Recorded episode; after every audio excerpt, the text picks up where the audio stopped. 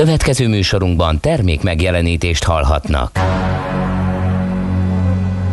A 90.9 Jazzy bemutatja Egy zűrös városban, ahol semmi sem biztos. Csak az adó? Mondom semmi. Ahol a kisbefektetőket senki sem védi meg a tőzsdei kilengésektől, és a sikátorokban leselkedik a kíméletlen hozamgyilkos. Csak négy férfi múlik a közbiztonsága. Hadnagy urak, merre vannak? A mindenre elszánt és korrumpálhatatlan alakulat vigyáz a rendre minden reggel. Hé, kik ezek az állati nyomozók? Négy férfi egyeset és egy nyalóka.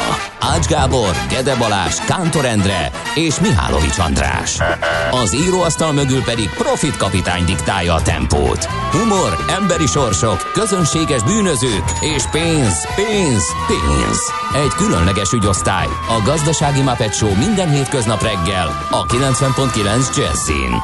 De is figyelj, ne csak a bárányok hallgassanak. De miért? Ha nincs pénzed azért, ha megvan, akkor pedig azért. Millás reggeli. Szólunk és védünk. Szép jó reggelt kívánunk, kedves hallgatók! Elindítjuk ezt a hetet, ezt a napot, ezt a millás reggelit itt a 90.9 Jazzin, február 15-e hétfő reggel van, fél hét múlt egy perccel, és itt van velünk Kántor Endre, szia, jó reggelt! Jó reggelt, Gede Balázs a stúdióban. És 0630 20 10 909 itt pedig a SMS-en, Whatsappon és Viberen lehet nekünk írni, üzenni, és már meg is tették a nagyon korán kelők. Ö, egymás után zsinórban, kérem szépen. F a nagyon szerelmes futár például arról írt nekünk, hogy Csepel Gödöllő vonalon jól lehet közlekedni, és reméli, hogy a héten lát végre nyuszit. Aztán Löpapa írja, hogy Morgan Frozen kartársak. A rutin ilyenkor tényleg titta. Na de az ülői körút keresztet már megen nem világítja meg a rendőrök lámpája, mi lesz ott még. Írta ezt 5 óra 21 perckor, úgyhogy ha valaki azt látja ott, hogy működnek azok a lámpák, avagy nem, az legyen kedves plusz információkkal ellátni ö, minket. Aztán Ja, Fergábor írja, szombaton beoltottak orosz vakcinával, azóta sugárzok. Hát Fergábornál ezt nem lehet tudni, hogy ezt most komolyan írja, hogy kapott az orosz vakcinából, vagy csak a vicc kedvéért mm, írta. Úgyhogy ezt a helyén kell kezelnünk. Aztán Hát köszönöm szépen, azt írja egy kedves hallgató, Morgan Gede úr nagyon másképp néz ki a plakáton, de azért szeretjük. Hát igen, mert ott kicsit összekaptam magam, és hát azért korán reggelente itt nehéz úgy kinézni, mint a plakáton. Vagy nem tudom ezt hova tegyem, de azért ki. szeretjük, az lehet, hogy akkor ne ott, nem tudom. Arra célzott a kedves hallgató, egyrészt mindenki máshogy néz ki, másrészt pedig itt élő adásban általában úgy vagy bevágva, hogy van egy mikrofon az arcod közepén, így ketté szeli az arcodat. Meg egy szemüveg az orromon, mert rövidre nem Furán álma a mikrofonod, Balázs. Hát furán mert próbáltam, próbáltam kérlek szépen. Így még tekerd, vagy toljad, vagy csinálj vele valamit. ezt tudom, ez a legtöbb, amit tudok tenni az ügyben. Kérlek szépen azért hajlítgatom, mert ugye nekem egyszerre kell ö, olvasnom az üzeneteket, meg plusz az arcomat nem eltakarni vele, és ez a kettő együtt Igen. valahogy eddig nem jött össze.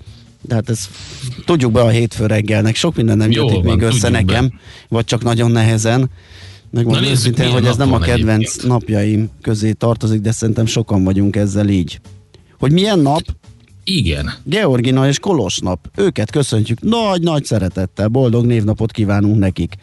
De A ünnepelek a, Zsorzsett, a a nem is zsorzsettek, a jó támok, a szeverédek, És a Gina, és a Ginák, és a Gina. Faustinák, Faustusok, igen, Gina, Györe, György, hú, sok névnap van, Alfred is egyébként, úgyhogy Kenese, mindenki megtalálja a magáét, úgyhogy boldog névnapot kívánunk nekik. Aztán az események közül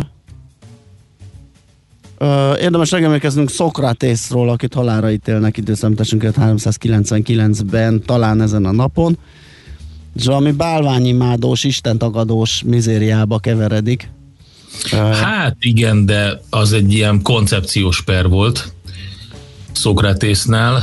Minden esetre kész volt a nézeteiért a halálba menni. Ő maga itta ki a bürök főzettel megtelt méregpoharat, és halt meg a meggyőződésért. Előtte meg arra kérte a tanítványait, hogy áldozzanak egy kakast Aszklépiosznak, a gyógyítás istenének. Egy nagyon klassz um, uh, sztori van, vagy nagyon klasszul van leírva ez a sztori Joseph Heller könyvében, ami többek között uh, róla szól. Igen, és hát Platonon keresztül ismerhetjük meg ugye az ő filozófiáját, gondolkodását, mert ő maga nem vetette ezeket papírra. Igen, hanem a dialógusokban. Dialógusokból. nem, Így, van, így, így van. Na, 1893-ban elindult a Budapesten a telefonhírmondó szolgáltatás Puskás Tivadar találmánya alapján. Úgyhogy gyakorlatilag innen től indult az, amiből aztán rádió lett, tévé lett, meg internet, meg mindenféle kommunikációs dolog legalábbis itt nálunk. 1991-ben a Visegrádi találkozó keretében Antal József magyar miniszterelnök, Lech Walesa lengyel és Václav Havel csehszlovák köztársasági elnök részvételével tartják meg ezt, és az erre a napra esett szintén február 15-ére. Aztán És ugye a visegrádi országoknak ugye ez a, az ilyen bölcsője, vagy, vagy ilyen kiinduló pontja mondhatni. És tök érdekes, mert eh, hogy erről beszélünk, mert teljesen véletlenül Heuréka élvény rovatunkban is a visegrádi országokról lesz szó, alapvetően arról, hogy milyen jövőkép körvonalazódik társadalmilag ezekben az országokban, milyen, hogy halad a szociális integráció, a munkanélküliség, családtámogatások, és hogy milyen eh, módon harmonizálódik ez az Európai Unióval. Úgyhogy majd erről beszélgetünk. Eh, Mint mondom, ezt nem terveztük így meg, de mégis egy érdekes egybeesés. 1564 február 15-e felsír a kis Galileo Galilei, olasz matematikus, természettudós, fizikus, csillagász. Aztán 1873-ban Láng Gusztáv gépészmérnök, az ő születésnapja, és Nádasdi Ádám nyelvész, költő, műfordító, pedig 1947-ben született ezen, nap, ezen a napon, őt köszönteni is tudjuk innen. Nagy, nagy Érdekes. szeretettel. Szókrátész és Galilei mind a ketten ugye mind a kettőt tanainak megtagadására kényszerítették. Ugye Szókrátész azért elhunyt, Galilei házi őrizetben volt, amíg el nem hunyt. Ritter József Kossuth és Jászai Mari Díjas magyar artista művész is ezen a napon született 1951-ben. Nos, azt hiszem megköszöntöttünk mindenkit, még a napok közül, hogy milyen nap van, meg milyen nemzeti ünnepek, vagy milyen nemzetközi napok. Említést tehetünk a Nirvana napról, ami egy buddhista ünnep, és Szerbia nemzeti ünnepéről, mert az, az is erre a napra esik. Nirvana napon nem tudom, mit kell csinálni. Te tudsz erről többet esetleg? Nem tudok többet róla, de mivel nagyon sokak által követett vallás, azért fontos volt számomra ide tenni, hogy, hogy van, illetve hát a szomszédunknak a nemzeti ünnepe azért egy jó pár petárdát és kupicát fog eredményezni szerintem. Igen, elképzelhető. Üm, és akkor Azt hiszem a sorunk végére értünk, hogyha megnézzük, hogy azóta ö, jött valami ö, üzenet, azt mondja, hogy Fergábor írt, hogy tényleg megkapta a vakcinát, és nincs baja. A Honvéd kórházban lévő 8-as oltóponton reggel 7-kor kapta meg. Hát, Köszönjük az figyelj, infót. Mivel kontrollálni nem tudjuk, mi csak az előzményeket látjuk Fergábor üzeneteiből, hogy eddig is milyen állapotban volt. Na most nyilván majd, ezután a további történik. üzenetekből fogjuk levonni azt a következtetést, hogy hogy hat az orosz vakcina. Na ez lesz a nem semmi. Úgyhogy készülj, kedves Gábor. Uh, Blender írja, hogy Morgan, Hungária körút vakok intézet előtt a lámpák vakok lesz nem ulas. Hú, micsoda szójáték, vagy nem is tudom mi ez. Um, jó, szerintem zenélhetünk egyet, elindítjuk a mai programot, illetve hát elindítottuk már ezzel, hogy megköszöntöttünk sok mindenkit, megemlékeztünk sok mindenkiről. Elmondom még egyszer, hogy 0630 20 10 909 az SMS, WhatsApp és Viber számunk. Ide várunk további üzeneteket, útinformációkat. Az utakon egyébként én úgy látom, hogy egész jól és normálisan lehet haladni, száraz minden, ropogós hideg van, mínusz 4 fokot mértem reggel, és nem nagyon láttam. Azon a szakaszon legalábbis a Balatoni út, Budaörsi út, Bakcsomó pont, Déli pályaudvar, Szélkámán tér, Fillér utca szakaszon nagyon jól lehetett közlekedni, várunk tőletek további infókat.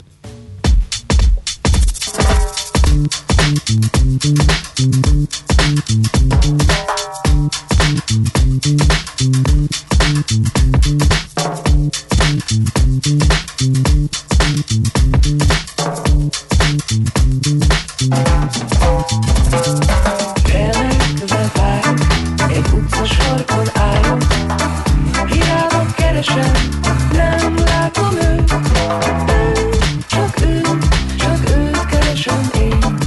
Mikor jön már végre én felé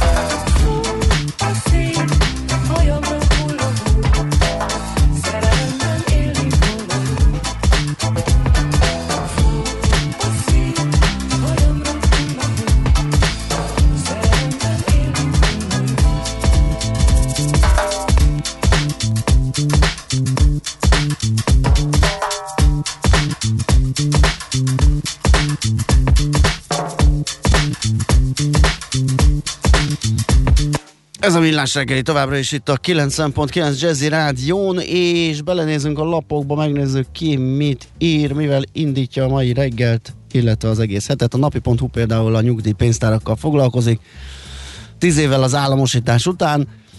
Hát, ö, megmondom őszintén, nem olvastam végig, mert pont úgy kezdődött, mint az egy évvel ezelőtti, hogy megmaradtak, akik maradtak, azok szép hozamot értek el, amúgy a pénztárak kínlódnak, próbálják beszedni a tagdíjat, Uh, úgyhogy idáig Hát az volt a különbség ugye a mostani között, hogy hogy tíz évvel az államosítás után Hát igen, a tavalyi az meg 9 évvel volt az államosítás után, előtte meg 8 Igen, évvel volt, és körülbelül ugyanezek voltak, hogy jaj, tagdíj, bejön, nem jön, izé, de jó Nem hozam. érted, ez itt most tíz év, ez most egy ja, hogy ezt úgy kell olvasni. Igen. Hát, értem, az egészen más. Szóval részletek a napi.hu-n, hogy hogyan is muzsikálnak a magánnyugdíjpénztárak, hogyan működnek, hogyan Mivel nyilván, mivel minden évben megírták, ezért baromi nagy újdonság nincs benne, de mégiscsak elérkeztünk egy tíz éves ponthoz, és lehet azt mondani, hogy akkor ez egy mérföldkő, um, és akkor itt viszonyítási alap. Ebből majd. lehet egy rövidebb cikket írni, akkor ez ennyi, hogy Igen. ez egy mérföldkő pont. Én megmondom őszintén, szívesen dolgoznék veled úgy, hogy te vagy a főszerkesztő, mert így megbeszélnénk az értekezetten, hogy ezt hogy kell feldolgozni, Na. és akkor meg is lenne a munkám aznapra, hogy ezt a cikket írd meg jól. Abszolút, És abszolút. egy mondatba összefoglalnám. Hát de csak akkor, hogyha vannak mérföldkövek, hát ugye mert különben Igen, azért igen. bővebben kell rajta dolgozni. De nézzük komolyan, hogy mégis ki miről ír még. Te mit találtál? Van bőven. Az m olvastad, ez gyönyörű. Nem, épp most megyek oda. 10 év, itt is 10 év, Hát ez 20 őrület. és 10 év. Na, ö, 786 százalék, kérem szépen, ennyivel nőtt a képviselők vagyona 9 év, nem 10, 9 év alatt. Nem, érdekes, a címben az van, hogy 9 év alatt, de ö, 10, év, 10 éves távlatban nézi meg azt, hogy mi történt a képviselői vagyonokkal. Hát egy év alatt meg 20 százalékkal nőtt a parlamenti patkóban helyet foglaló képviselők átlagvagyona, az Ez se elég rossz hozzá. jó tempó, igen. Igen, igen, igen. 3-4 százalékos infláció mellett az gyönyörű. Igen, igen. Köszönhető ez annak, hogy bár tartozásaikat is szépen halmozták, hiszen nyilvánvalóan ilyen jó pedigrével rendelkező állampolgároknak szívesen adnak kölcsön a különböző intézetek, hitelintézetek, ennél nagyobb ütemben emelkedett a pénzügyi eszközek érté, eszközeik értéke, úgyhogy itt lehet turkálni az m4.hu-n a képviselők zsebében, ez nagyon érdekes, és hát zseb, turkáljunk még a magyarok zsebében, egy picit máshogy, némileg az utaz, utazáshoz kapcsolódóan. A g7.hu-n í- írják, hogy a magyarok többsége egyáltalán nem számít arra, hogy az idén külföldön nyaralhat. Azzal számol a felnőttek többsége, hogy Magyarországon, hogy július-augusztusban valószínűleg már lesz lehetősége nyaralni, a tervezésnél nagyobb részük egyelőre óvatos, a külföldi utak esetében különösen, és ezt a G7 és a React Digi- Digital közös felméréséből derült ki. Mindez arra utal, és az ágazatban is erre számítanak, ezzel kalkulálnak, hogy az idei nyár hasonló lehet a hazai turizmusban, mint a 2020-as volt. Uh, Portfolio.hu azt feszegeti, amit majd mi is szakértőnkkel a heti kitekintő rovatunkban, ugye holnap jön a negyedik negyedéves hazai GDP első becslése, amiből aztán kiderülhet, ugye, hogy a koronavírus második hulláma az mekkorát csapott a, a, a, a hazai gazdaságon, és és még mit, mit nézegettem itt a, ja igen, fogyaszt, romló fogyasztói hangulat, az olaszok a sípályanyítással jól befürödtek, és megy a nagy hőbörgés, mert mm, a mai naptól úgy döntöttek, hogy mégsem nyithatnak ki. Hát ez elég nagy szívás, szerintem így is óriási veszteségeik vannak, ugye, mert um, körülbelül már egy éve zárva vannak, már a múlt szezonban is Igen. nagyon rossz volt, és uh, itt jött a hitekeltés, hogy esetleg újra lehet nyitniuk, el tudom képzelni, hogy előkészületeket is tettek, tehát amúgy is ki vannak vérezve, még költöttek is rá, és most kiderült, hogy mégsem nyithatnak, mert a helyzet az olyan, uh, itt is azt hiszem a gyorsan fertőző uh, mutációra Ez a harmadik hullám a brit variánssal. hivatkoznak. A lengyeleknél hasonló szitu alakult ki, ők is nyitottak a, egy ilyen tesztüzemmódban, és lényegében a egy, egy ilyen kéthetes teszt időszakba kezdtek, lazítottak a korlátozásokon, ugye a sípályák mellett 50%-os kihasználtsággal megnyithattak a mozik, színházak, hotelek is, és hát gyakorlatilag megrohamozták az emberek Zakopánét, sok ezer ember gyűlt össze ott Andrzej Stekala második helyezését ünnepelték a síugró világkupán. Hát ebből persze egy ilyen igazi lengyeles, mondjuk úgy, hogy, hogy buli lett. Zakopániban ez nem, nem olyan nehéz. Volt ott minden. Pia, bunyó, amit csak akarsz. Úgyhogy egyébként azt mondta az egyik síparadicsom szóvivője, hogyha a 444-en lehet olvasni, hogyha üzemeltetjük a nagy síközpontokat február közepe és március vége között, akkor ki tudjuk húzni jövő télig. Majd meglátjuk. A, a, a, a napi.hu egy szombati cikket is találtam, ami a sorozatos kiskereskedelmi boltbezárásokról szól. Ugye a plázákban csőd hullám indulhat el a ruházati kereskedelmi cégek között, mert hogy ugye a tragikusan alakult a karácsonyi időszak forgalma, tehát még az se volt ugye, hogy az amúgy is gyenge évet esetleg majd a karácsony föllendíti és úgy néz ki, hogy az új évben is folytatódik ez a trend, és a visszaesés elsősorban a divatárú kereskedőket sújtja, de más ágazatok is megszenvedik a helyzetet. Az egyik szakmai szövetség szerint egyre több a boltbezárás, és a szektor egy csőd hullám küszöbén állhat. Friss hír, hogy egy országosan kb. 20 boltot működtető ruházati lánc az összes üzletét bezárta, és mindenhonnan kivonul. Ugye főleg a belvárosi plázákban rettenetesen magasak a bérleti díjak, tehát ott ha pillanatra is megáll az élet, az egész egyszerűen termeli a mínuszt írgalatlan ütemben.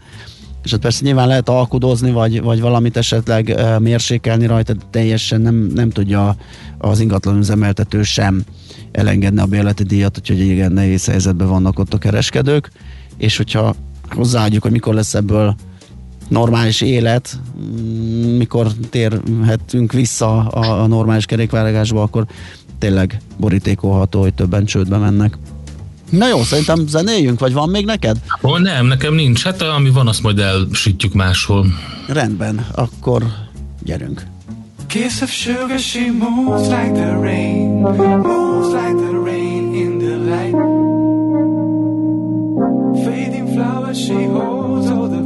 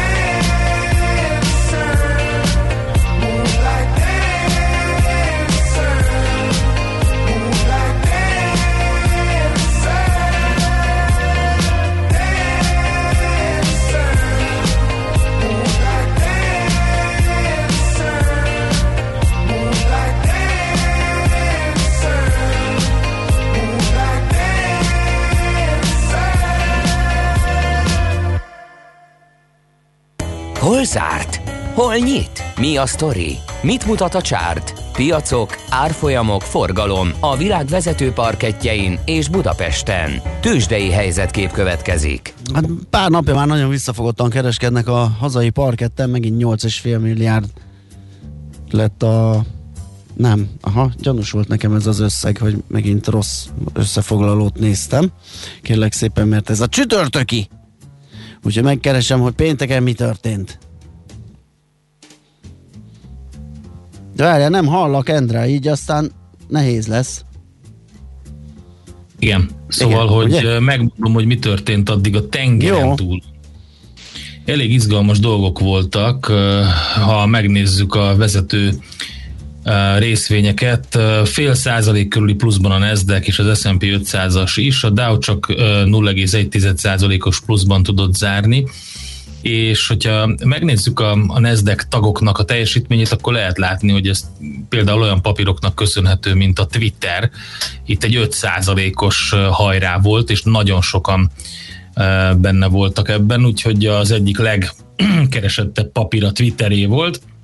Egyébként a hagyományosabb cégek közül is jól szerepelt a, a Wells Fargo 2,5 százalékos plusszal, vagy a GE 2,4 százalékos plusszal. De alapvetően azt lehet mondani, hogy a, hogy a Twitter volt tényleg a napsztárja. Uh, míg a másik oldalon az Under Armour vett vissza abból a, abból a nagy hajrából, amit az elmúlt napokban, hetekben lehetett látni. Itt 2,7%-os mínusz volt, de a, a ilyen ruházati, szépészeti cégek közül a Ralph Lauren volt még két és fél százalékos mínuszban, és hát mindenféleképpen ki kell emelni két dolgot, az egyik az olaj, ami gyengélkedés után egy picit visszapattant, 2,3 százalék, és 60 dollár fölött az amerikai könnyűolaj, illetve hát a Twitter, a, Twitter, a Bitcoin, Bitcoin, ami az 50 ezret nyaldossa alulról. megnyaldosta az 50 ezret, és a Bitcoin mellé oda kell tenni a Teslát is, most már gyakorlatilag tényleg kérdés, hogy vajon a Teslának az értékelésében mi az, ami számítani fog? A bitcoin árfolyam, vagy amit a cég csinál? Mert nem akkor a vagy, bevált... is, is. Azt muszáj mind a kettőt bele ben értékelni. Igen, tehát hogyha másfél milliárdnyi bitcoin fölmegy 10%-kal, akkor az óhatatlanul is 150 millió dollárt hoz a cégnek. Úgyhogy ez most már te, te, a Tesla is egy ilyen bitcoin speki papír.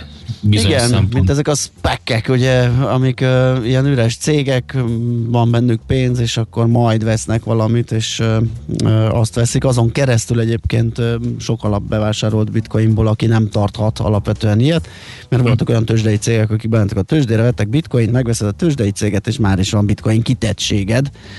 Úgyhogy egy kicsit a. Teslával is el lehet ezt játszani, igen. Mint egy ETF, kicsit úgy Ja, ja, működik. ja. Na, megvan Budapest, és jól kezdtem én azzal, hogy ö, pár napja alacsony a forgalom, csak még alacsonyabb lett a pénteki, mint a csütörtök, mert hogy 7,7 milliárd forint volt a ö, teljes részvényforgalom a Budapesti értéktősdén az utolsó kereskedési napon pénteken. Az index az eset 7,1%-kal 43.389 pontra, és ez egyébként rosszabb teljesítmény volt, mint az európai tőzsdéken általában, és egyedi részvények. OTP 200 forinttal, vagyis másfél százalékkal csökkent ö, 13.150 forintra, a Magyar Telekom az emelkedni tudott 1 forinttal 405 forintra, a Richter Gedeon részvényei tovább korrigáltak, 1,1%-kal estek 8475 forintra, és a MOLT nem mondtam talán még, ugye 8,1%-kal tudott erősödni 2234 forintig. A kisebb papírokat tömörítő index, a Bumix, az fél százalékos csökkenést produkált az előző naphoz viszonyítva, úgyhogy nagyjából ö, ugyanúgy mozgott, mint a nagy testvére. Ázsiában helyzetkép hangzott el a Millás reggeliben. Bocsáss meg, hogy Mond, Ázsiában mondom, még elég jó a szitu. Ö, Másfél százalékos pluszban zárt a Shanghai, és ö, több mint másfél százalékosban van a Nikkei is, mindjárt zár. Úgyhogy ott így alapvetően jót hajráztak. Na hát akkor lehet, hogy esetleg a hétnyitás is jó lesz Európában. Öm, volt itt valahol egy olyan útinfo, amit ö, jó lett volna, ha most megtalálnék. Öm, ülői lámpa működik 6 óra 36 perckor Na. kaptuk ezt a ezt bekapcsolták. üzenetet, igen. Um, és most nincs meg a másik, de megkeresem a hírek alatt. Tudjuk, hogy ki lesz a hírszerkesztőnk ma reggel? Igen, Schmidt Andi vár minket nagy szeretettel. Nagyon jó, mi meg őt. az általa megszerkesztett híreket kissé álmosan, de természetesen töretlen lelkesedéssel vesz részt a műsor készítésében. Hát akkor hadd jöjjön. Műsorunkban termék megjelenítést hallhattak. Tervezés, szervezés, irányítás, ellenőrzés. Kössük össze a pontokat. Logikusan, hatékonyan. Észjáték. A millás reggeli logisztika rovata minden kedden 3.49-kor. Együttműködő partnerünk a Váberes csoport, Magyarország első számú logisztikai szolgáltatója. Reklám. Let's go. Gyümölcs és zöldség minden nap. Rendszeres testmozgás. Jó kedv! És persze az Aktivál multivitamin. Hogy teljes legyen mindaz, amit az egészségedért teszel, az Aktivál Extra nap mint nap támogat. 31 hatóanyag, korszerű összetételben, tele életerővel. Aktivál Extra a Bérestől. Csak így tovább az egészségedért. Az Aktivál Extra filmtabletta vény nélkül kapható gyógyszer. A kockázatokról és a mellékhatásokról olvassa el a betegtájékoztatót, vagy kérdezze meg kezelő orvosát gyógyszerészét. Reklámot hallottak. Hírek a 90.9 Jazzin. Folytatódik az oltási kampány az egész országban, fejlesztési pénzre pályázhatnak építőipari vállalkozások. Marad a sok napsütés ma is, de egyelőre még kemény fagyokkal. Jó reggelt kívánok a mikrofonnál, Schmidt Andi. Országszerte folytatódik az oltási kampány. Már négyféle vakcinával oltanak. Négy fővárosi kórházban ugyanis megkezdték a Sputnik V alkalmazását is. Három ezren kapták meg az orosz vakcinát, ezt viszont csak azoknak adják be, akiknek nincs kockázati krónikus betegségük. A koronavírus gyorsan terjedő brit mutációja miatt ismét nő a napi esetszám Magyarországon, mondta az országos tisztifőorvos. Müller Cecília közmédiának nyilatkozva közölte, hazánkban eddig 69 betegről tudni, és 35 gyanús esetet vizsgálnak. A vírus brazil, illetve dél-afrikai változatát még nem azonosították. Legutóbb itthon újabb 1700 embernél mutatták ki a koronavírus fertőzést, és 70 beteg hunyt el a szövődményekben. Az aktív fertőzöttek száma tovább csökkent, és folyamatosan nő a gyógyultak száma. Az oltást eddig 335 ezeren kapták meg. 14 napos szükségállapotot hirdettek Csehországban mától a koronavírus járvány miatt, közölték a cseh kabinet rendkívüli ülése utáni sajtótájékoztatón. A jelenlegi szükségállapot október 5-e óta tart. André Babis kormányfő szerint ez az eljárás összhangban van a cseh alkotmányjal. A parlamenti felsőház elnöke és néhány jogász szerint viszont a kormány döntése megkerüli az alkotmányt és a parlament alsóházát is. A cseh képviselőház ugyanis elutasította a kormánynak azt a kérését, hogy hosszabbítsa meg a szükségállapotot. Ma indul az Építő 5 program, amely az építőipari vállalkozások technológiai fejlesztéseihez, gépbeszerzéseihez, újraiparosítást szolgáló beruházásaihoz biztosít támogatást.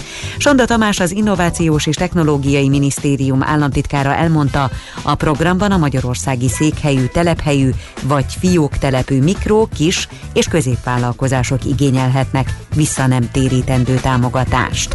A kérelmeket a forrás másfélszeresét meghaladó igénybeérkezéséig, de legkésőbb március 5-éig várják. Az extrém hideggel magyarázza a fővárosi baleseti intézetben kialakult állapotokat az Emberi Erőforrások Minisztériuma. Korábban a népszava írt arról, hogy több osztályon napok óta 10 fok körüli hőmérsékletben dolgoznak az orvosok és az ápolók. A tárca erre úgy reagált, hogy az épület hő megtartó képességét a rendkívüli időjárási körülmények teszik próbára, jellemzően évente egyszer. Továbbra is rossz a levegő minősége északkeleten, viszont az ország nagy részén csökkent a légszennyezettség. A Nemzeti Népegészségügyi Központ legfrissebb adatai alapján Putnokon veszélyes, Salgótarjánban és Sajó-Szentpéteren egészségtelen, Kazincbarcikán, Miskolcon és Egerben pedig kifogásolt a levegő minősége. Az előrejelzés szerint egyelőre egyik érintett településen sem várható javulás. Felmentette Donald Trump korábbi amerikai elnököt, az Egyesült Államok szenátusa az ellene lázadás szítása vágyával indított alkotmányos felelősségre vonási eljárás végén. Az összes demokrata szenátoron kívül hét republikánus felsőházi képviselő szavazott arra, hogy a korábbi elnököt el kellene ítélni, de ezzel nem volt meg a szükséges kétharmados többség. És végül az időjárásról. Napos időre számíthatunk ma is, de keleten délelőtt egy-egy hózápor kialakulhat. Este nyugat felől felhők érkeznek, de havazás akkor sem várható. A szél több helyen élénk, néhol erős lesz. Napközben mínusz 3 és plusz 4 fok között alakul a hőmérséklet. A hét elején még marad a hideg idő, majd szerdától enyhülés kezdődik. Köszönöm figyelmüket, a hírszerkesztőt Smittandit hallották. Budapest legfrissebb közlekedési hírei a 90.9 Jazzin a City Taxi Dispécsejétől. Jó reggelt kívánok, köszöntöm Önöket. Csendes, nyugodt a város, balesetről, fennakadásról nem kaptunk hírt, viszont több helyen folynak a karbantartási munkák útszűkületet okozva, így például a harmadik kerület Lajos utcában, a Nagy Szombat utca előtt, a Pacsirta mező utca felé a külső sávban, aztán a második kerület Hidegkúti úton a Leshegy utca közelében, a kilencedik kerületben a Földvári utcában, Soroksári út után a Gubacsi út felé, és a Kapás utcában a Csalogány utcánál, ezeken a helyeken tehát vízvezetéket javítanak. További jó reggelt kívánunk! A hírek után már is folytatódik a millás reggeli, itt a 90.9 Jazzin. Következő műsorunkban termék megjelenítést hallhatnak.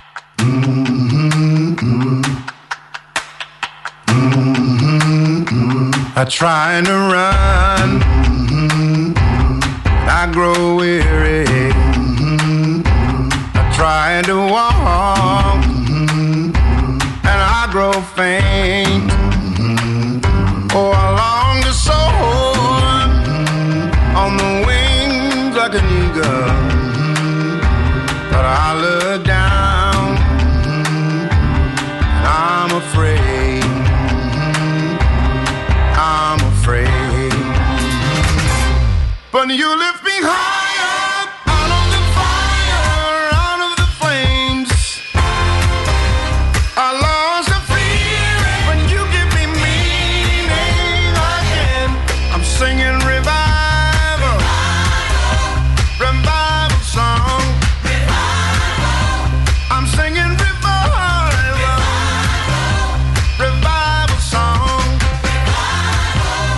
I tried to find you,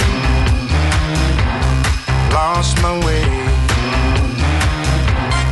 walked in the darkness in search of day.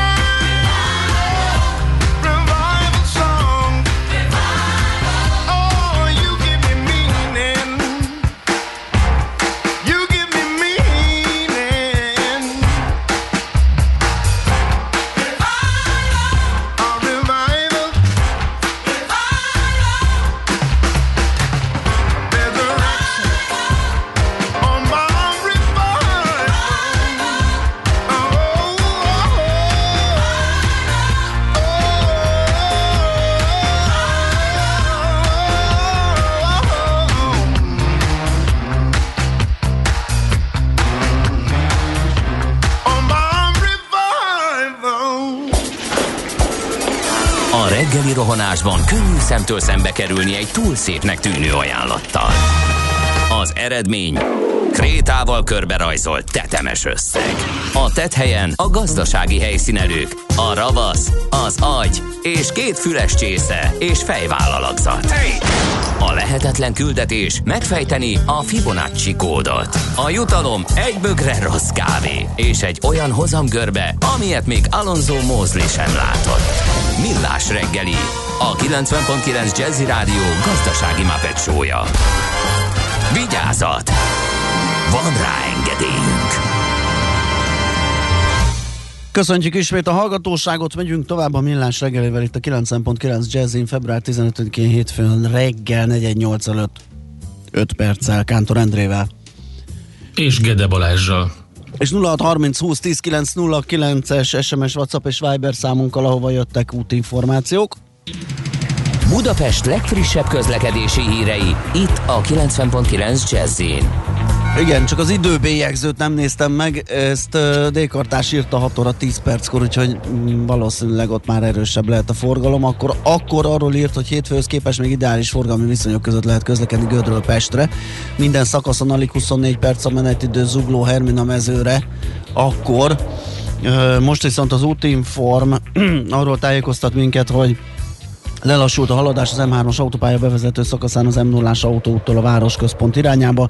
Sokan haladnak a főváros felé, a 10-es főúton Pilisvörösvár felől, ezért az ürömi körforgalomnál torlódik a forgalom a 11-es főúton a Tahitót falu és Békás megyer közötti szakaszon élénk a jármű mozgás, de komolyabb fennakadásra nem kell felkészülni. Szakaszosan arra szól a forgalom a 31-es főúton Mende és Magló térségében, valamint az 51-es főúton Dunaharasztinál az m 0 csomópont előtt és még van itt egy útinfó, 7 óra 3-as, igen, tehát azért ez még friss, hogy frontálisan ütközött két személyautó a 102-es főút Tinnyei szakaszán, a 16-os kilométernél a főutat lezárták, a rendőrség megállította a forgalmat, a személyautók önkormányzati utakon tudnak kerülni. A tehergépjárműveknek várakozniuk kell, vagy jelentős kerülővel a 10-es vagy az 1-es főút felé menekülhetnek. Budapest, Budapest, te csodás! Hírek, információk, érdekességek, események Budapestről és környékéről. Na, hát nem tudom, mivel kezdjük, van sok minden budapesti hír és információ. Talán az egyik első az, hogy megismételte azon kérését a főpolgármester, hogy minden fővárosi székhelyű cég a teljes iparőzési adót fizesse be, hogyha megteheti, hogy ne maradjon el a, ez a bevételi forrás az önkormányzat, fővárosi önkormányzat számára. Egyébként Karácsony Gergely ezt a Facebook oldalán tette közzé tegnap ismételten, ugye erről már volt szó korábban. És hát nagyon sok minden újdonság van a... Mert csak bocsáss meg, még, még ennél egy pillanatra, mert én kaptam egy ilyen levelet az egyik cégem miatt. Igen. És érdekes dolog van benne, például, hát ugye igen, felsorolja, hogy milyen nehéz helyzetben a főváros, meg hogy a működési költségek, meg stb., de hogy az iparizési adóból származó kedvezmény állami támogatásnak minősül, így annak igénybevétele esetén, annak összegét a vállalkozás által a későbbiekben igénybe venni kívánt Európai Uniós vagy más állami támogatás összegével össze kell számítani. Így az a később igénybe vehető támogatási lehetőségek mértékét is csökkentheti az érintett vállalkozásnál. Aha. Tehát ez, ez egy ilyen számviteli dolog is, amit ellenőrizni kell, hogyha pályázni akar egy cég. Ha a vállalkozása szempontjából nem okoz komoly problémát a teljes összegű iparüzési adó befizetése, és meg tudja tenni azt, hogy nem él a kedvezmény lehetőségével, akkor azzal azt segíti, hogy a fővárosi közszolgáltatások az önvállalkozása és munkavállalói számára továbbra is biztosítottak legyenek. Meggyőződésem, hogy Budapest zavartalan működése létkérdés, és a vállalkozások számára is fontos, hogy a fővárosi közszolgáltatások ne sérüljenek. Arra kérem azért, hogy ez a felelősség hassa át a döntését, amikor a kedvezmény igénybevételéről nyilatkozik. Írta ezt, kérem szépen Karácsony Gergely főpolgármester a cégeknek. Na csak azt akartam mondani, hogy eh, volt még pont a főpolgármesterrel kapcsolatban egy másik, ugye em, mégpedig az, hogy hogyha azt mondta, tehát másik aspektusa is ennek, te arról beszélt, hogy a cégeknek ez miért jó, közben itt ugye arról beszél Karácsony Gergely, hogy a főváros tömegközlekedése, vagy a folyóvízellátás is ellehetetlenülhet hogyha nem fizetnek. Szóval nagyon érdekes a, a szituáció alakul ki ezzel kapcsolatban, és a tömegközlekedéssel van még jó pár bejelentés, amit hallhattunk Fűrjes Balázs államtitkártól, mégpedig, hogy megjelent ugye a Pesti rakpart Margit híd és a parlament közötti szakaszának megújítására vonatkozó eljárás, illetve a budai fonódó kapcsán is friss híreket közölt, szintén Facebook oldalán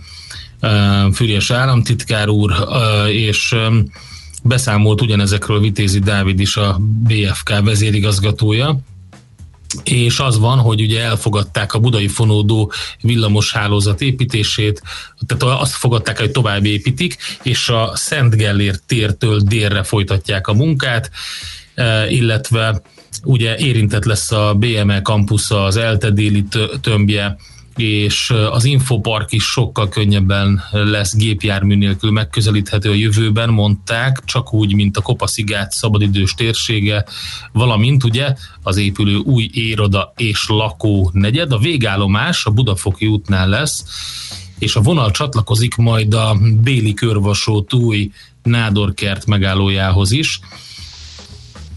Hát az biztos, hogyha most elindul az építkezés, akkor azért fel kell készülni arra, hogy azon a szakaszon egyébként is viszonylag nehéz közlekedni akkor, hogyha ott valami felújítás van, kicsit így beszűkül az a szakasz.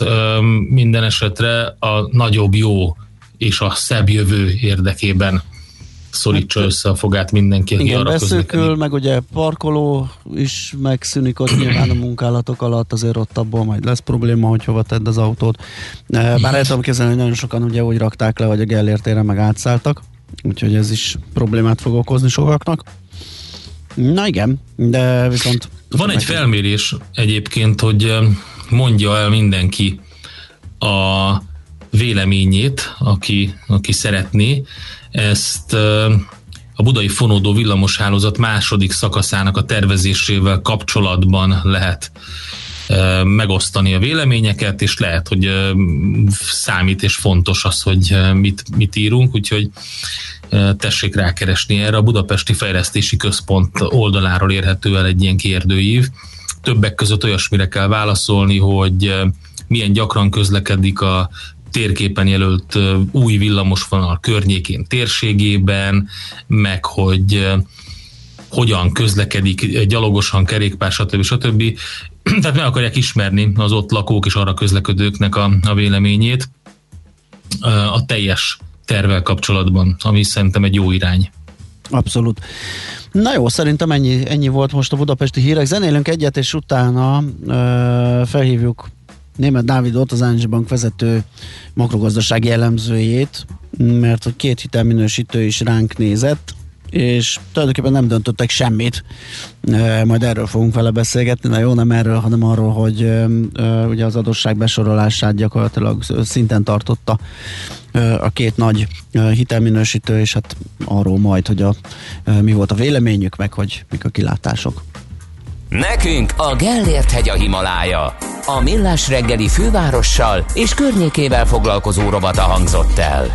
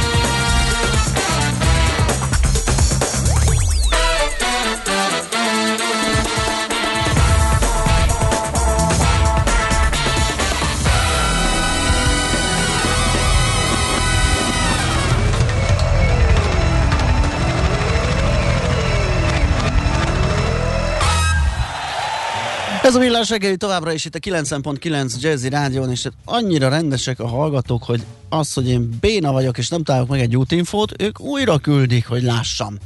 E, így jártunk ezzel is, ami arról szól, hogy a Hungária körúton az ajtósi dűrel sornál sárgán villognak a jelzőlámpák. Tényleg külön köszönet érte. És e, van még egy, ami mm, most jött szintén, hogy a Szerémi úton a Hengermalom utcánál kifelé egy kitört kerekű autó foglalja el a külső sávot. Van némi torlódás, ez Zsolt írta nekünk. Igen, szépen. a Kerepesi úton is gáz van, ott sávlezárás van a Dózsa György út előtt, ott javítják a felső vezetéket, de közben eszembe jutott, hogy ezt már más, hogy elmondták a hallgatók neked, ez a Vakok Intézet és hír volt erről. A, az ajtósi dűreres? Tényleg igen. lehet, igen, igen, igen, igen, így van, igen. Na, ö, viszont most ö, arról beszélünk, hogy felülvizsgálta a hitelbesorolásunkat a Fitch és az S&P is, és mind a kettő változatlanul hagyta a magyar ö, besorolást.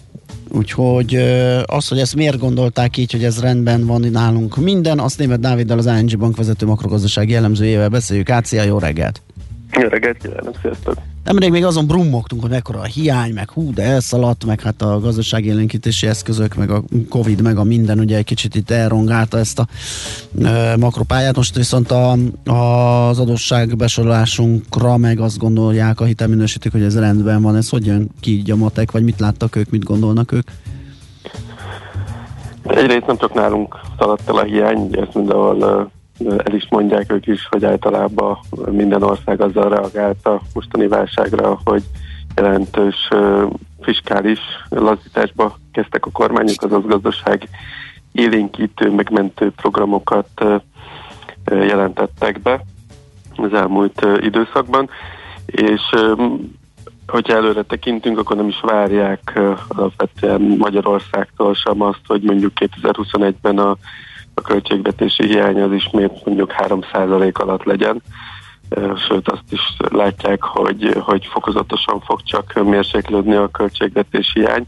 De ami pozitív az előrejelzésükben az, hogy a gazdasági növekedés az, az mindkét hitelminősítő prognózisában az idei évre már növekedést mutat előre, ahol jelentős különbség van a nézeteikben, az a 2022-es év már, ott az egyik az egy picit optimistább a másiknál, de ami fontos még, hogy mindkettő úgy gondolja, hogy a, az államadóság pályánk az elkezd majd a következő években ismét csökkenő pályára állni. Talán ez az egyik legfontosabb, hogy, hogy úgy látják, hogy nem, nem egy trendszerű államadóság növekedés az, ami elindul, mm. hanem egy átmeneti megugrás, és utána uh, ismét mérséklődik, és egyelőre ugye a finanszírozással se volt gond, és azt gondolják, hogy nem is lesz a jövőben sem gond az államadóság finanszírozásával, úgyhogy ezért egyelőre azt mondják, hogy, hogy a jelenlegi szint az megfelel uh, az adósságbesorolásunknál, uh, hiszen a hasonló országokhoz képest nálunk az elmúlt években nagyobb volt a növekedés, igaz az államadóság is egy picit nagyobb volt, de hogy összességében ez kiegyenlíti egymást. Tehát akkor ezek szerint képesek nem csak a számokat nézni önmagában, hanem a körülményeket is figyelembe véve mérlegelnek. És gondolom azt várják el, hogy kontroll alatt legyen a hiány, és, és ahogy mondtad, ugye a növekedés során majd ez ö, visszacsökkengessen valamilyen tempóban, hát aztán azt majd meglátjuk, hogy milyen mértékben ütemben. Dávid, a módszertanáról ennek az egésznek mit lehet tudni, hogy amikor az S&P, vagy a Fitch, vagy a Moody's idejön, akkor, akkor milyen mélységben nézik át ezt, a, ezt az egész makro, makrohelyzetet? Mit néznek, milyen adatokból dolgoznak? Hát részletesen végignézik. Most a járvány alatt nem tudom, hogy személyesen itt voltak-e, vagy inkább konferen- ilyen videokonferenciákon keresztül, de amúgy mindig elmennek a jegybankhoz, az államhoz, megnézik a, a költségvetési számokat, ott beszélnek a döntéshozókkal. Egyébként meg szoktak látogatni piaci elemzőket is, ők, nekik is a véleményét kikérik, hogy ők mit látnak, hogy látnak. Tehát azt gondolom, hogy azért elég részletesen utána mennek, és adatokat gyűjtenek be az adott országról, és hát ezek alapján állapítják meg, hogy akkor most ő nekik mi a kilátásuk az adott országgal kapcsolatban. Az, hogy pontosan milyenek a modelljeik, azt nyilván nem látjuk, uh-huh. ugye ezek a saját modellek, amivel beleillesztik ezeket az információkat, inputokat, amiket összegyűjtenek itt a tartózkodások alatt, illetve hát természetesen a, Központi Statisztikai Hivatalnak az adataival dolgoznak ők is, tehát azt, azokat használják fel, amikor ezeket az elemzéseket készítik. Ja, Csak azért kérdeztem, mert hogy nagyon érdekes egy ilyen helyzetben megpróbálni egy hitelminősítő fejével gondolkodni. Ugye nyilvánvalóan lehet látni azokat a, a problémákat, amit a visszafogott gazdasági növekedés, vagy pedig recesszió ö, ö, okoz, elszálló infláció, stb. De azért, azért itt van egy csomó olyan faktor, ami, amit nem lehet, ö, ö, hogy is mondjam, nem lehet csak annyival elhessegetni, vagy nem lehet abban a modellbe beleilleszteni, hogy hát ez azért van, mert mindenhol ez van. Tehát azért teljesen máshogy működik mondjuk egy olasz szituáció, vagy lengyel, vagy egy magyar. Ez így van, hát ezeket mind vizsgálják, hogy az adott gazdaságnak milyen az alapszerkezete, mennyire sérülékeny különböző sokkokkal szemben, és arra a kormányzat milyen intézkedéseket tervez. Tehát amikor amikor ezeket a minősítéseket ö, elvégzik, akkor azért ö, kapnak terveket, elmondják a kormányzat részéről, hogy, hogy milyen programok vannak még kilátásba. Magyarország esetében az is nagyot nyom alatba, hogy számítanak arra, hogy az Európai Uniós forrásokból elég sok pénz fog beáramlani az országba. Épp átbeszélik akkor a kormányzattal, hogy ezt milyen célokra kívánják felhasználni, és akkor az alapján próbálják megbecsülni, hogy, hogy milyen ütemben térhet vissza a gazdasági növekedés, illetve mennyire lehet az tartós növekedés, vagy inkább csak egyszeri lökést ad a gazdaság számára. Figyelembe veszik a költségvetésnek az olyan jellegű um, átütemezését, mint amit mostanában láttunk, tehát hogy különböző um, cél, céltartalékokba helyezés, um, például most ez a vidékfejlesztési áthelyezés, vagy azt, hogy um, választási év jön, ezek, ezek benne vannak a modellekben? Ezt figyelembe veszik, hogy jön választási év. Ezt részben akár kockázat is lehet, hogyha olyan országról uh-huh. beszélünk, ahol ilyen instabilitás van. Míg Magyarország esetén inkább azzal számítanak, hogy azért a költségvetési költekezés az megmarad, és élénkítés jön a, a választások miatt is részben. Ö, Az, hogy milyen szerkezeti átalakulások mennek végbe a költségvetésbe, ott több dolgot néznek meg. Egyrészt azt, hogy ez a szerkezeti átalakítás, ez hogyan változtatja a költségvetés helyzetét hosszú távon is, tehát hogy ezek strukturálisan növelik majd hosszú távon a hiányt, vagy, vagy inkább csak egyszeri kiadásokként jelennek meg. Tehát mondjuk tegyük fel egy orvosbéremelés, az, az nyilván hosszú távon benne marad a költségvetésbe, hiszen ezt minden évben oda kell adni, akkor ezt meg kell nézni, hogy annak mi lesz hosszú távon a finanszírozása, szemben mondjuk, amikor ugye lélegeztetőgépeket vettek, akkor az egy egyszeri kiadásnak ö, számít, amit az adott évben költött a kormány, de a következő években már nem jelentkezik.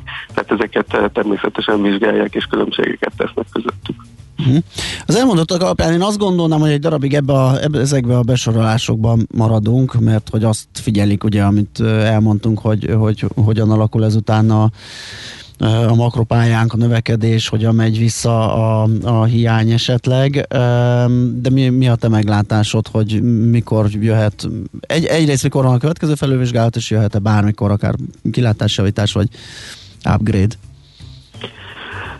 A felülvizsgálat az majd ősz elején jön, a Aha. következő a két hitelminősítőtől. A Moody's-tól is lesz majd még felülvizsgálat, ha jól emlékszem, már a márciusban lesz a, a következő.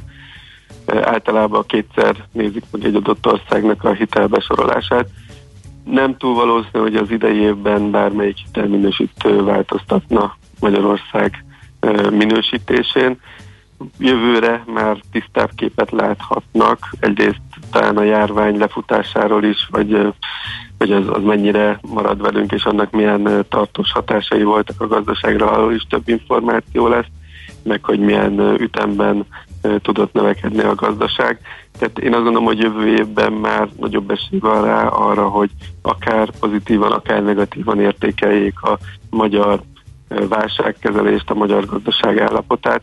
talán én most azért nagyobb esélyt látok arra, hogy, hogy a stabil kilátásból akár pozitív kilátásra lépjen előre a következő egy-két évben a, a minősítésünk, és azt követően meg akár jöhet egy felminősítés is. Uh-huh. Oké, okay, meglátjuk. Nagyon köszönjük, hogy beszélgettünk ezekről a dolgokról, meg egy kicsit a, a módszertanáról is ennek az adósságbesorolásnak. Jó munkát és szép napot kívánunk neked! Köszönöm szépen! Szia, és szia. Neki szép napot, sziasztok! Német Dáviddal, az ING Bank vezető makrogazdasági elemzőjével beszélgettünk. A hétvége ö, eredményeiről, ugye a Fitch és az S&P minősített minket, és ahogy hallhattuk, majd márciusban a Moody's is ránéz a hitelbesorolásunkra. Egyelőre az előző kettő változatlanul hagyta azt, aztán majd meglátjuk, hogy a Moody's mivel kezd a sajátjával. Na, hát kérem szépen, megint itt az ideje a híreknek, gyorsan megnézem, hogy van-e esetleg friss információnk, és igen, van, Pescatóra írt nekünk, hogy Uraim Budapest Dabas M5-ös haladós jelentésem a következő a pálya száraz szikrázó napsütést bocsát rám a vörös korong. Micsoda szépséges üzenet ez, köszönjük szépen. És egy érdekes dolgot küldött egy hallgató, mindjárt megnézem ezt a linket, ami arról számolhat be az nltimes.nln, kérlek szépen, hogy az amsterdami tőzsde átvehette a, a, a londoni helyét forgalom tekintetében, és ezt a Brexitnek a rovására, javára, ugye nézőpont kérdése írják, úgyhogy ez egy nagyon érdekes fordulat lenne, úgyhogy majd belekukkantok a lapszemle uh, helyet, gyanánt, ez egy érdekes meglátás, köszi szépen a hallgatónak, aki a linket küldte. Most viszont Spici a, ó, bocsánat, Schmidt a hírekkel, és benfenteskedünk itt, ugye? Svittani jön a hírekkel, utána pedig jövünk vissza, és folytatjuk a millás reggelit. Igen? De semmi, de teljesen jó. Bal- balikám, toljad. jó van, Balikám, megyünk. Műsorunkban termék megjelenítést hallhattak. Rövid hírek a 90.9 Jazzin. Egy éven belül elérhető lesz az a vakcina, amely a koronavírus összes variánsa ellen hatásos védelmet nyújthat, állítják brit szakemberek. A Nottinghami Egyetem kutatói már dolgoznak azon az univerzális oltóanyagon, amely a már forgalomban lévő, illetve fejlesztés alatt álló vakcinákkal ellentétben nem a koronavírus tüskéjét, hanem a sejt magját veszik célba. A szakértők szerint ez az oltóanyag azért nyújthat hosszabb védelmet, mert hatékonyságát nem befolyásolják a vírus szerkezetében jelentkező mutációk. Nagy-Britanniában meghaladta a 15 milliót a koronavírus ellen beadott oltások száma.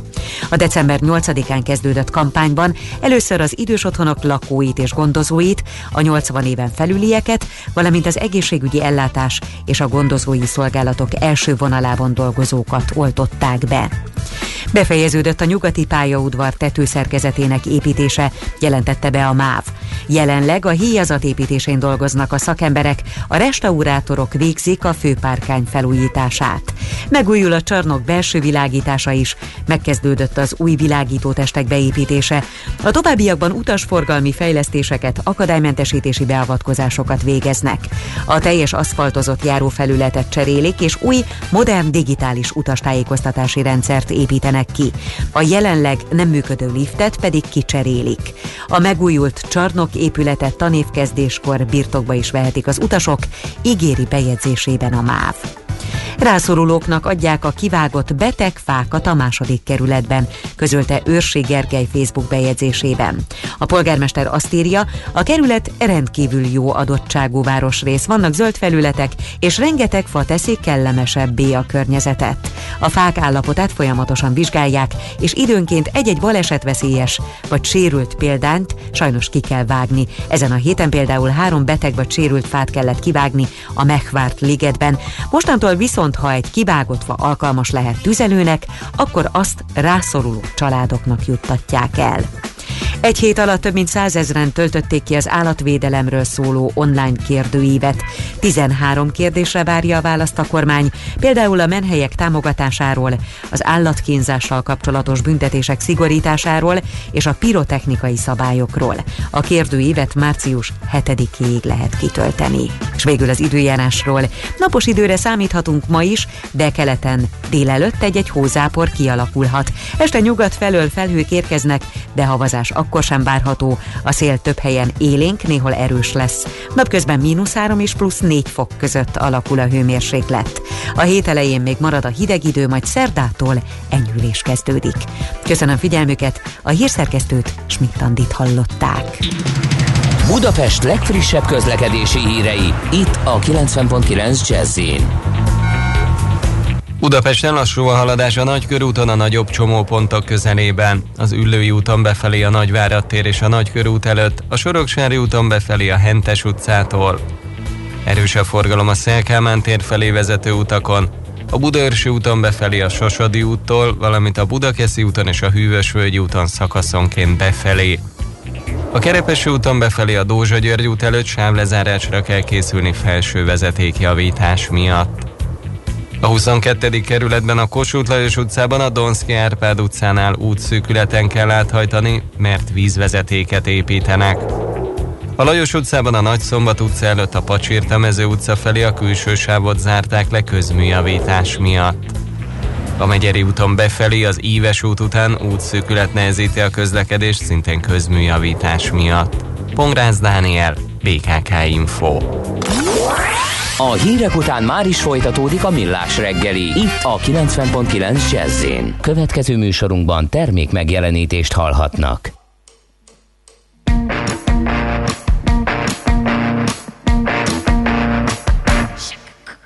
Que veux-tu que je te dise Moi je prends parti, je tente pas ma langue mille fois. Moi j'avise avec mon ressenti, je parle haut. Oh, je parle tours qui dansent, il m'en faut peu pour croire aux sentiments qui dépensent des trésors d'espoir. Je parle haut. Oh, je parle haut. Et bien sûr qu'on se, bien sûr qu'on se, bien sûr qu'on se perd parfois. Hmm. Mais le timide, le taise, le cynique, le pileux, l'indécis, le timide, le taise, le cynique, le pileux, se perdent aussi. Oh, Moi je parle? Je tente, je tente, j'essaie. Tu sais, y a pas de mal. Le silence qui me frappe, le silence qui me frappe. Moi je parle. Je tente, je tente, j'essaie. Tu sais, y a pas de mal. Le silence qui me frappe, le silence qui me frappe. Parler oui, mais pas seul. Parler c'est écouter. Se taire au contraire, ce serait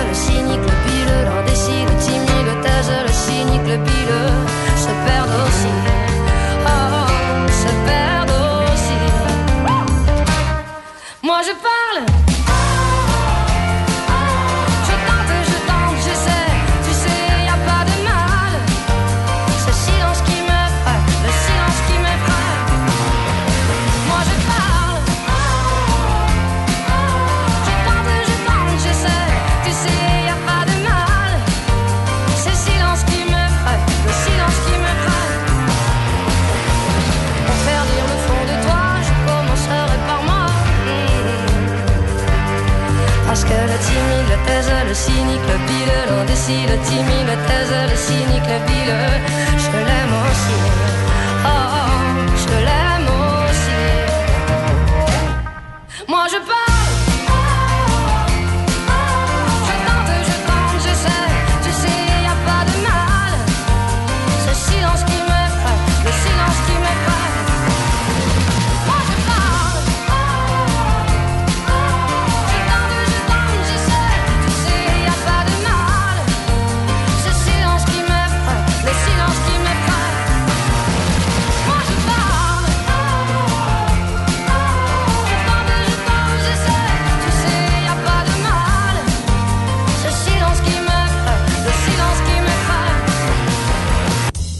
várható a héten? Milyen adatok, információk, döntések hathatnak a forint értékére, a tőzsdei hangulatra? Heti kitekintő.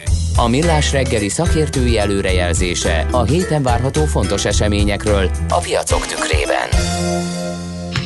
Ahogy ezt bearangoztuk, az egyik várható fontos adat az a negyedéves hazai GDP első becslése idehaza, ami, ha minden igaz, holnap érkezik, és erről fogunk beszélgetni Kovács Mihály Andrással, az OTP elemzési központ elemzőjével. Szia, jó reggelt! Jó reggelt, sziasztok! Úgy látom, hogy nem optimista sem a piac, sem ti, de ti egy kicsit ö, jobb eredményre számítotok, mint az elemzői konszenzus. Mit vár a piac, mit vártok ti, miből ered a különbség? Hát igen, ugye azt, hogy pontosan miből ered a különbség, azt azért így, így nehéz megmondani. Mi a negyedik negyed évre mínusz 5,2%-ot ö, várunk év per év alapon. Ugye a piac, hát attól függ, melyik ilyen piaci elemzést Aha. nézzük, pénteken még ilyen mínusz 6 körül. Egyébként ma, amit a, az egyik hírportál közé tett, az már mínusz 5,5, mondjuk az nem is ugyanaz a merítés szerintem, de mintha raknák össze a képet, a, a, ahogy a többi elemzés rakja össze a képet, ott is javult egy kicsit a helyzet. De azért tegyük hozzá, hogy itt, itt nem tizedes nagyságrendű a bizonytalanság, leginkább azért, mert ö, míg ugye azt vannak bizonyos szektorok, amiknek a teljesítményét elég jól látjuk, mint az ipar, kiskereskedelem, építőipar, Ugye itt, itt az látszik, hogy az ipar és a kiskereskedelem is ilyen stagnálás közeli helyzetbe lehetett negyed év per negyed év alapon, az építőipar biztos, hogy javult, ezeket látjuk viszonylag jól, ugye ebből egy egész kedvező, is adat, egész kedvező adat is jöhetne. A szolgáltató szektorról viszont elég kevés indikátort láttunk, az nyilván, nyilván visszaesett, nyilván kevésbé, mint tavasszal, tehát ezt így érezzük, meg más országok példáján is, ak- akik már közöltek adatot láthatjuk, de hogy pontosan mennyivel ez bizonytalan.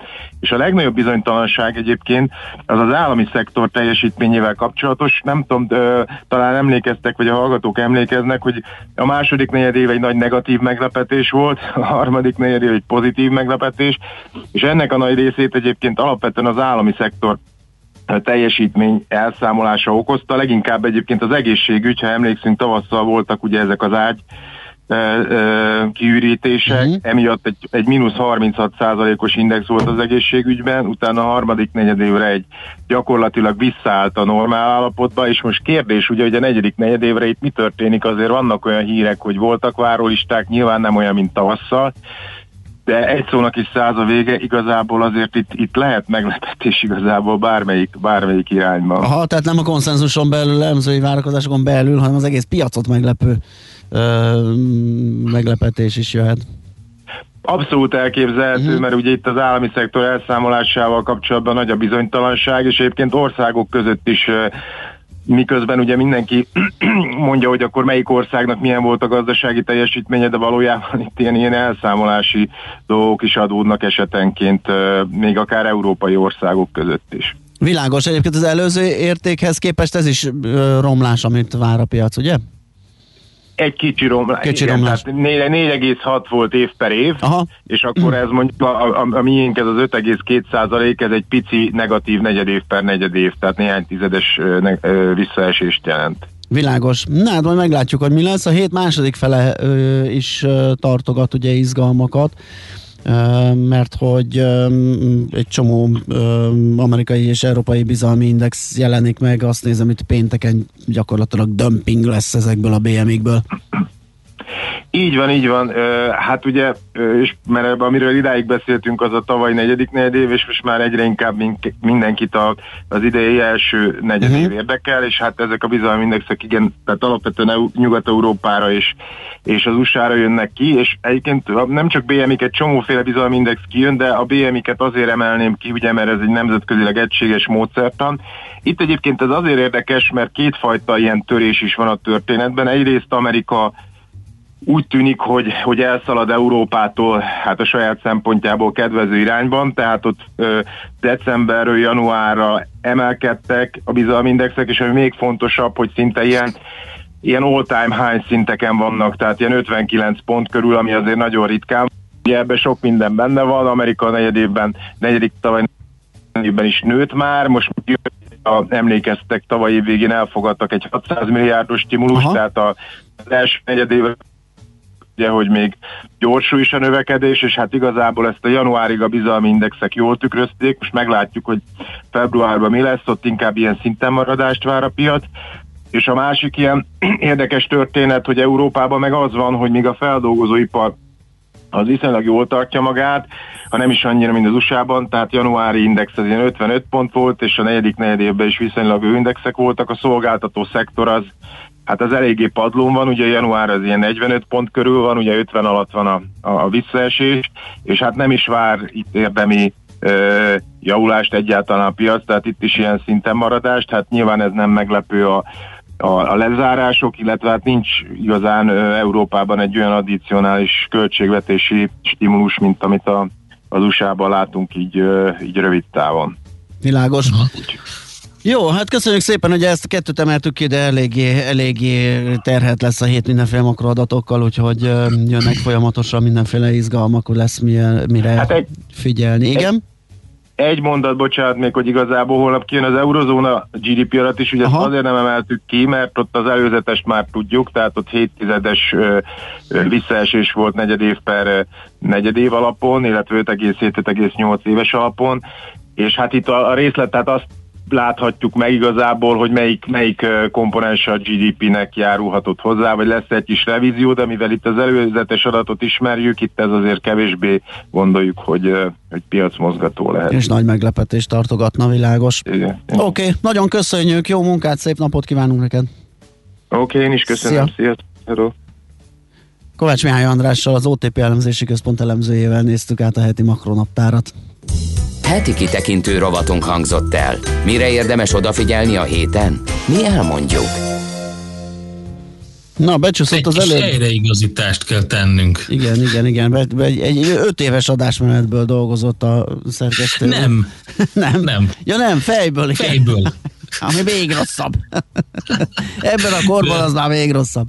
Német Dávid a KNH bank vezető makrogazdasági elemzője, nagyon régen volt ő annál az intézménynél, amit mi itt emlegettünk.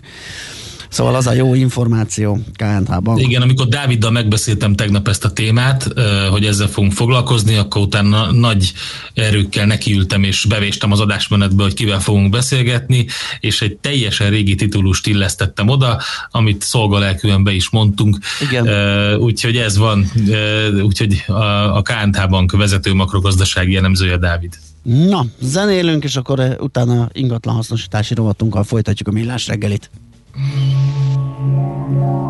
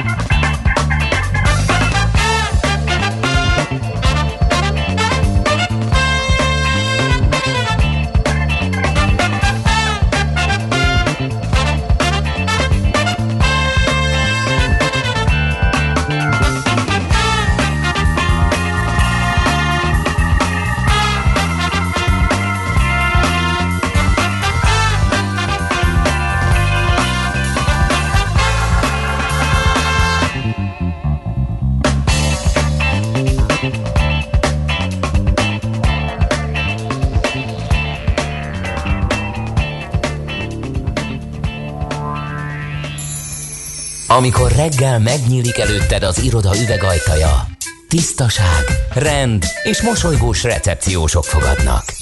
Minden működik, van kávé az automatában, szappan a mosdóban, nincsenek morzsák a széked alatt. A jó munkához megfelelő környezet kell. Tiszta iroda, rendes cég, ingatlan üzemeltetés, költségoptimalizálás. Megy, mint a karikacsapás. A millás reggeli létesítménymenedzsment rovata következik. Támogatónk a létesítményüzemeltetés szakértője a B plusz N referencia ZRT. B plusz N. Egy élhetőbb világért dolgozunk. Na nézzük egy kicsit a kereskedelmi ingatlanok piacát, milyen hozamok, milyen bérleti díjak azok, amelyek jellemzők mostanában. A Portfolio.hu szállításának segítségével tudunk mazsolázni a számokban.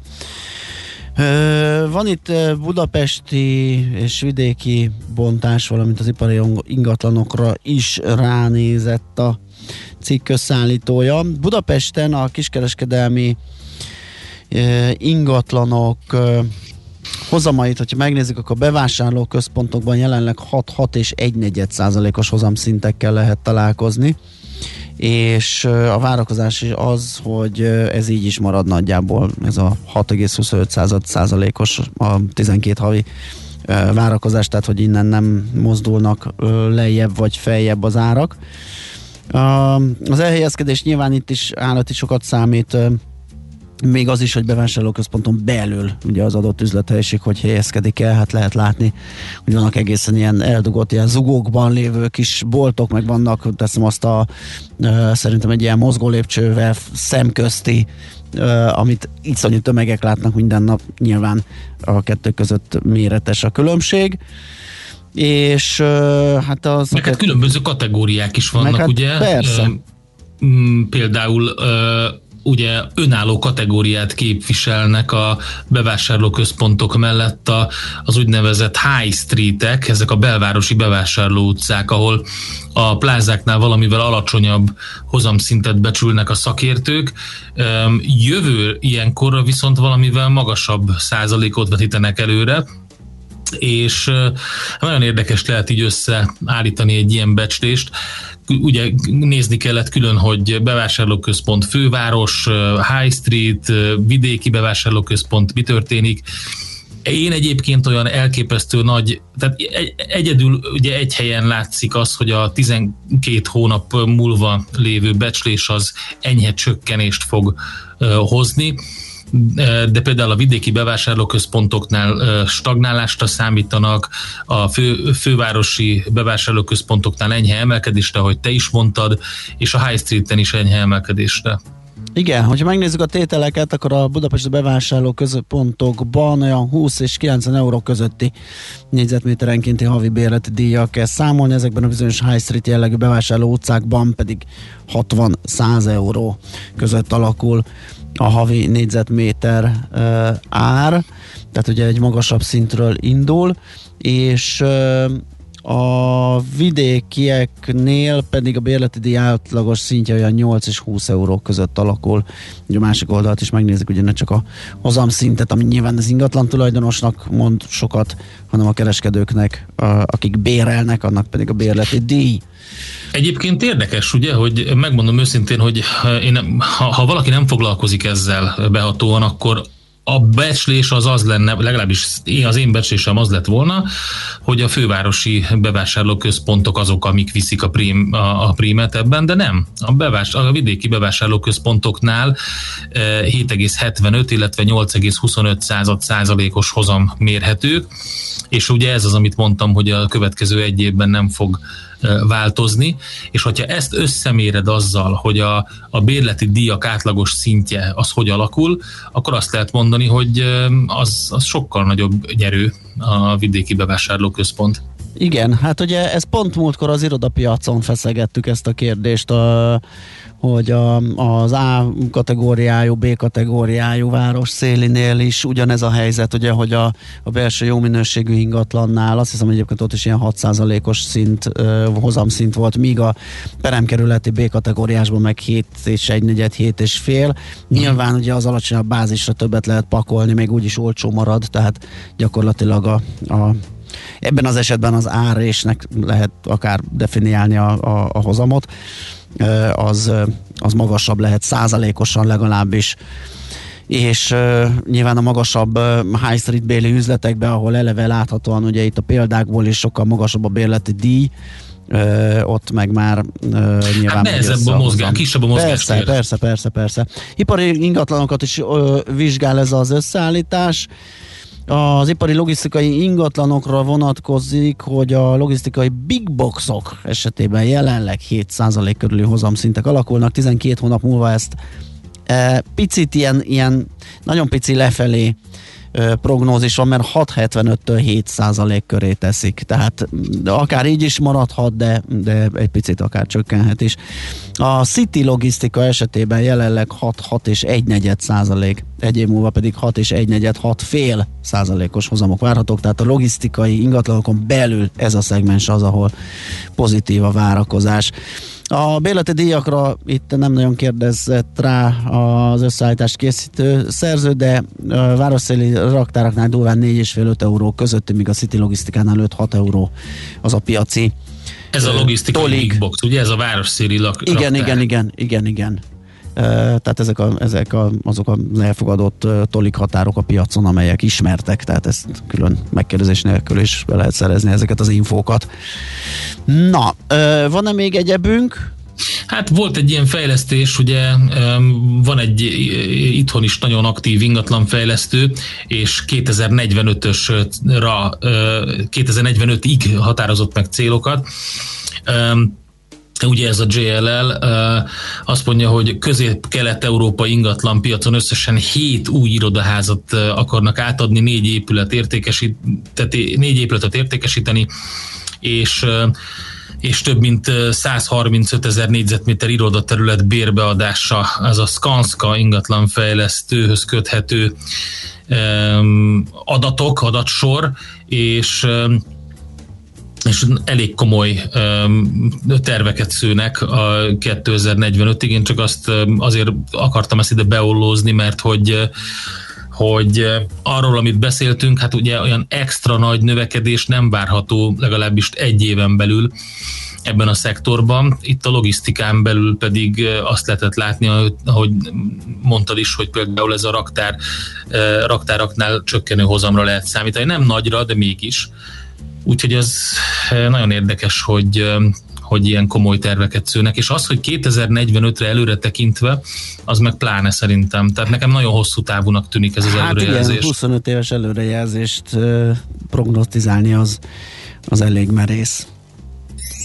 A jó munkához megfelelő környezet kell. Tiszta iroda, rendes cég. Ingatlan üzemeltetés, költségoptimalizálás. Megy mint a karikacsapás. A millás reggeli létesítménymenedzsment rovata hangzott el. Támogatónk a létesítményüzemeltetés szakértője a B plusz N referencia ZRT. B plusz N. Egy élhetőbb világért dolgozunk. Igen, írja egy hallgató, hogy az ingatlan piaci hozam az adott kategóriához tartozó ingatlanok értékelésére alkalmazandó, mint egy vállalat értékelés esetén a WACC, tehát minél nagyobb a hozam, annál nagyobb a kockázat, nagyobb a diszkont faktor. Igen. Ebb, innen Nem tudom, megnézted de a, az Amsterdami tőzsdét, hogy mi a szitu vele? Meg.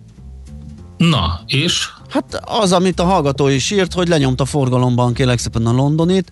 A londoni az jelentősen visszaesett januárra, míg az amsterdami ö, négyszereződött, hogyha jól láttam valahol a, a cikkben. Ennek az lett a következménye, hogy míg Londonban a januári forgalom az 8,6 milliárd euró volt, addig ö, Amsterdamban 9,2 milliárd. Úgyhogy egyelőre most ö, ők a májerek. Érdekes, mert hogyha megnézed azt, hogy a, a nagy összesítő oldalakon, ilyen, ilyen pénzügyi összesítő oldalakon milyen tőzsdéket jegyeznek, akkor ott gyakorlatilag nagyon bogarászni kell, hogy megtaláld.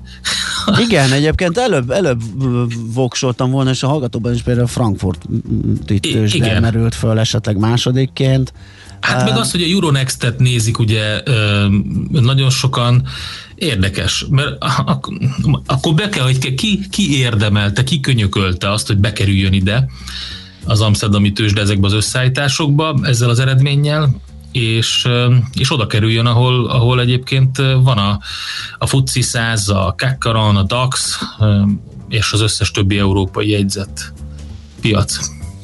Nos, szerintem mehetünk esetleg tovább Schmidt Andi híreivel, utána pedig visszajövünk, folytatjuk a millás reggelit méghozzá adóvilág rovatunkkal, mindjárt Mhm. nézem, hogy hova. Tájföld. Tájföldre fogunk elpályázni, ott kéne most lenni, ugye?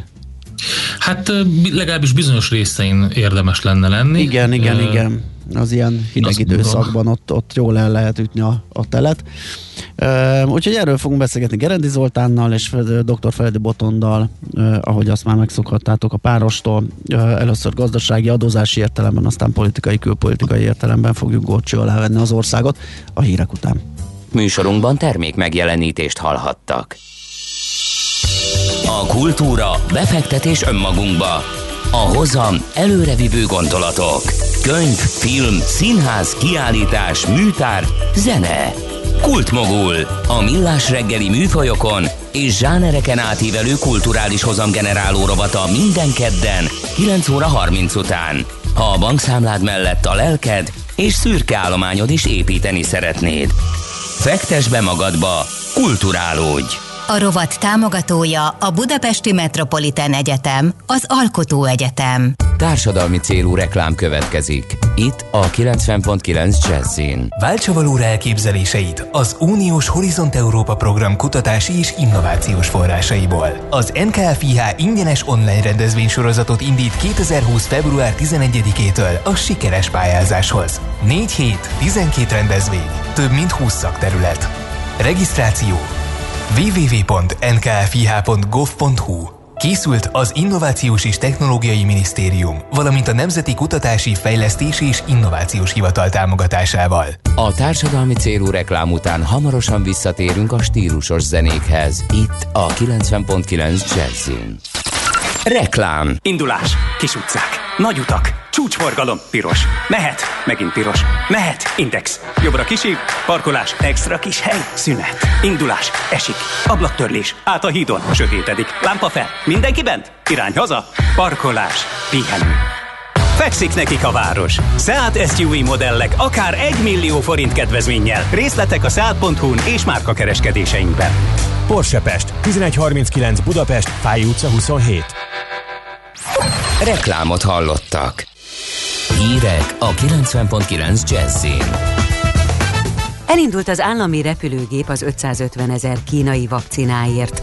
A lagutat furnának Nagy-Britannia és az Ír-sziget közé. Marad a sok napsütés ma is, de egyelőre még kemény fagyokkal,